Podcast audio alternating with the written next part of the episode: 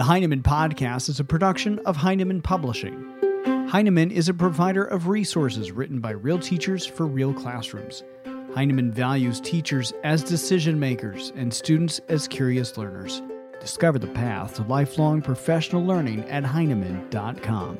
Heinemann, dedicated to teachers. I'm Brett from Heinemann. On today's podcast, teaching nonfiction revision. What happens when a best selling children's book author teams up with a nationally known writing teacher? Well, you get the new book, Teaching Nonfiction Revision. A professional writer shares strategies, tips, and lessons.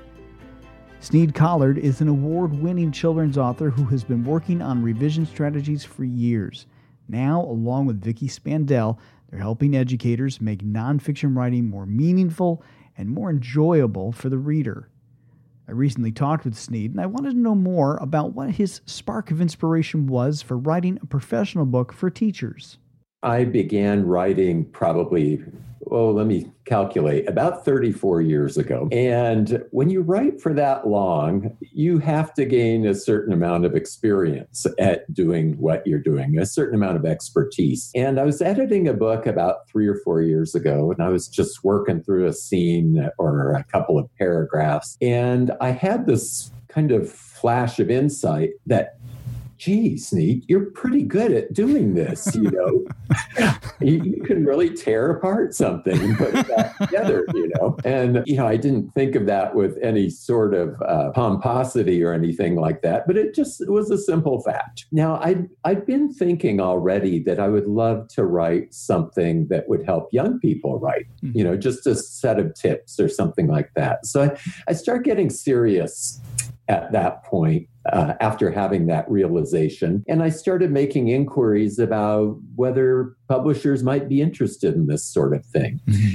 And they were, but uh, when I contacted Heinemann, I was informed that they actually don't write books for kids, but they do write books for teachers. At that point, I was already talking to my co author, Vicki Spandel, and I knew she had a lot more expertise at coming up with exercises and questions specifically that teachers could use. So we kind of agreed I would write the main text and she would come up with all of these amazing teacher suggestions mm-hmm. and exercises. And we brainstormed on both of them. She helped me with the main text and I helped her with the other things. But basically, that's how it all happened. I just had this inspiration and decided to keep going with it. And throughout the book, you have inspiration. You write about inspiration from your daughter, from your dad. There's there's all kinds of things, especially right at the beginning of the book. You you you really get a sense of establishing for us how you sort of saw what revision is or isn't. So, mm-hmm. what is revision or isn't it? Well, writing this book really forced me to take a hard look at that. And in fact, to help me, I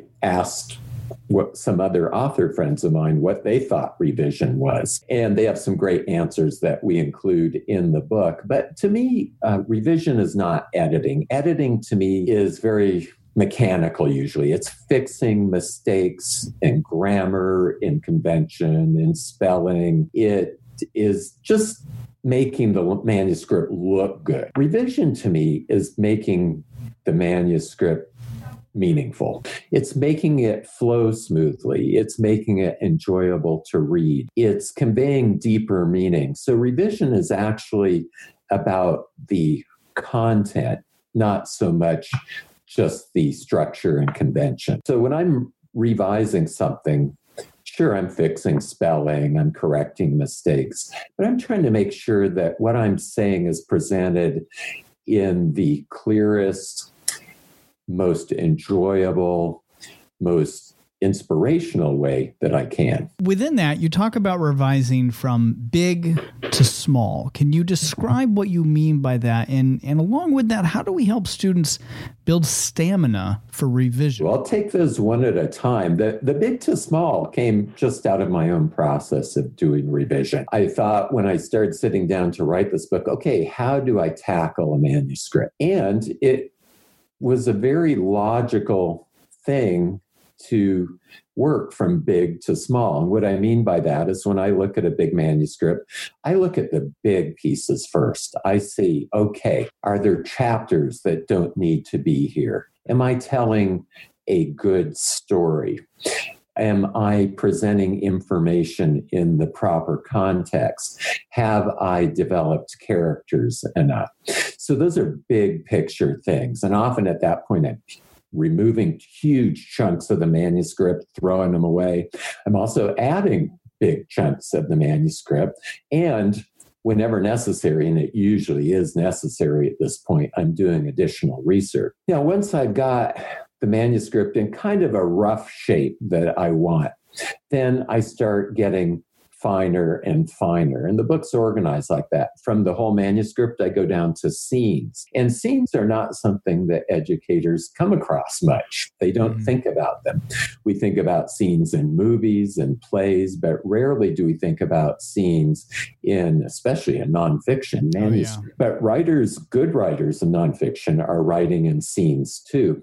And I like to encourage teachers, if they want to learn about this, to pick up a picture book, a nonfiction picture picture book. My book, A Platypus Probably, just happens to work really well with that. You know, you pick it up and it just goes scene by scene through different aspects of a platypus's life, whether it's how it feeds or how it builds a nest or how it takes care of its young or defends itself. These are all concise scenes.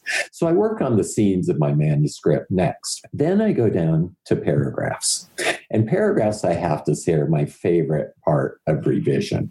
Why? Because you can look at a paragraph all in one glance and you can get a feel for what it's trying to do and mm-hmm. what it whether it's doing that or not. And then you can just start ripping and tearing like crazy you know? If you totally destroy a paragraph you can put it back together in a matter of minutes if you want. Also i love paragraphs because i feel that if any person can write a good nonfiction paragraph they can write anything oh wow because everything that applies to a paragraph applies to scenes and applies to a manuscript as a whole. And so paragraphs to me are really the heart of revision. You still have to have those bigger chunks in place, or revising your paragraphs isn't going to help you, right? Once you're down to the paragraph level, that is where you really start to make a manuscript sing. And so that that is my favorite part of the revision process. And from there, we just go down to sentences and words, and then we have some final thoughts in the book about what to do after you're done with your revision. What about building stamina for students? Because sometimes students really, you know, they they hit a point where they they they they need a little convincing about revision. Some sometimes students want to just write something to move on. How do you how do you how do you face that? Again, I come back to the paragraph because a paragraph is not overwhelming. A paragraph is one thing. You can write a paragraph about almost anything. And once you've got that paragraph, you can just tear it apart very easily and rebuild it from scratch. And what's very important, and we talk about a lot, in the book is that teachers model this whole process for their student because many students look at revision as a sign of failure. They think, oh, I'm being asked to revise. That means I messed up. Mm. Well, of course, that's not true at all. For revision, actually, is just the most important pro- part of the process of creating a manuscript that works. So it's very important for a teacher to model herself writing up on a board or on a document projector, showing the students, oh, this really isn't working. I'm going to tear it out. You know, I don't like my thesis sentence. Let's look for another one. Do you think this is in order? I'm not sure. And is there any part of this you don't understand? So, all of this models for the students that, yeah, revision is a very healthy part of the writing process. It, it's not always easy turning nonfiction writing into something that everyone will want to read. What would you say is, is sort of the secret to doing that? Well, if you look at the really great nonfiction writers out there, they do, they have a couple things in common. One, they tell stories. In fact, we don't, most people don't think of nonfiction as storytelling, but the best nonfiction writers are storytellers. And that is absolutely, I think, the heart of great nonfiction writing. But related to that is they're also developing good characters. And so if we people, we humans, we're very species centric. You know, we care about our own species more than anything else, right? So we want to hear about other people's trials and challenges and what they're thinking and feeling. Mostly, we want to hear how they face the challenges in their life. And so, good writers are telling stories complete with characters. And hey, that's not so different than great fiction writers, is it? no, in fact, it's the same kind of thing. But we're we're using real materials mm-hmm. and real stories from the world. Throughout the book, you have a lot of sections called a note to the teacher. Explain how to, we should be using those. A note to the teacher is one of about four different kinds of special features that are in the book. And most of these were written by Vicki. And along with Note to the Teacher, she's got something to try. She has in conference and one or two other things. Now, a note to the teacher, and all of these are designed to help the teacher actually take what's in the book and apply it directly to the classroom. A note to the teacher is kind of fun because it's just a teacher to teacher conversation. For instance, in one note to the teacher that Vicki has, she's talking about the importance of reading aloud to teach voice. And so uh, these are just things that help a teacher transmit this knowledge in a real practical terms. Early on in the book, you reference an, a, a, specific issue about vague and confusing. And then later, there's a chapter that says, make sure it all makes sense. Why is it so crucial to highlight the clarity? Well, the clarity, and, and that's something I come back to again and again when I'm teaching revision workshops. The first thing I focus on is helping students make sure what they write or teachers mm-hmm. what they write to make sense because that is the absolute minimum bar for any piece of writing if it doesn't make sense you're nowhere. You're yeah. you're out in the middle of the Gobi Desert, yeah. and there's no water and there's no hope in sight. And so you have to make it make sense, even if the writing is terrible, even if it's crude. Even if it's not perfect, it's got to make sense. But when you make it make it make sense, you do something very useful. You're putting in it putting it in a logical construction mm-hmm. that serves as the foundation for actually making making it readable and enjoyable. When is it enough revision? It it's in fortunate cases it's when you have a deadline and you're up, yeah. and you got to that deadline and you have to stop, right? Yeah. Then there's nothing else you can do. You got to turn it in, right? But for other writers, I like to finish an intense revision and then let the book sit for a couple of weeks. And then I reread it with fresh eyes. And if at that point I'm still happy with it, then I will turn it in. Now, I'm never totally happy with it. I'm always making changes. You know. But I would say when you feel like you are 98% have accomplished what you set out to accomplish, it's probably time to show it to somebody yeah. else. the other the other case is when you feel like you are going to end up in the ER from a mental breakdown. Um, that's also a good indication that you should stop there too. Yeah.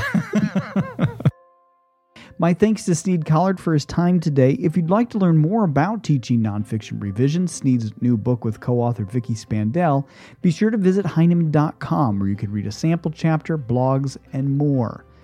We'd love for you to subscribe to the Heinemann podcast on iTunes and Google Play, where you can leave a comment or review.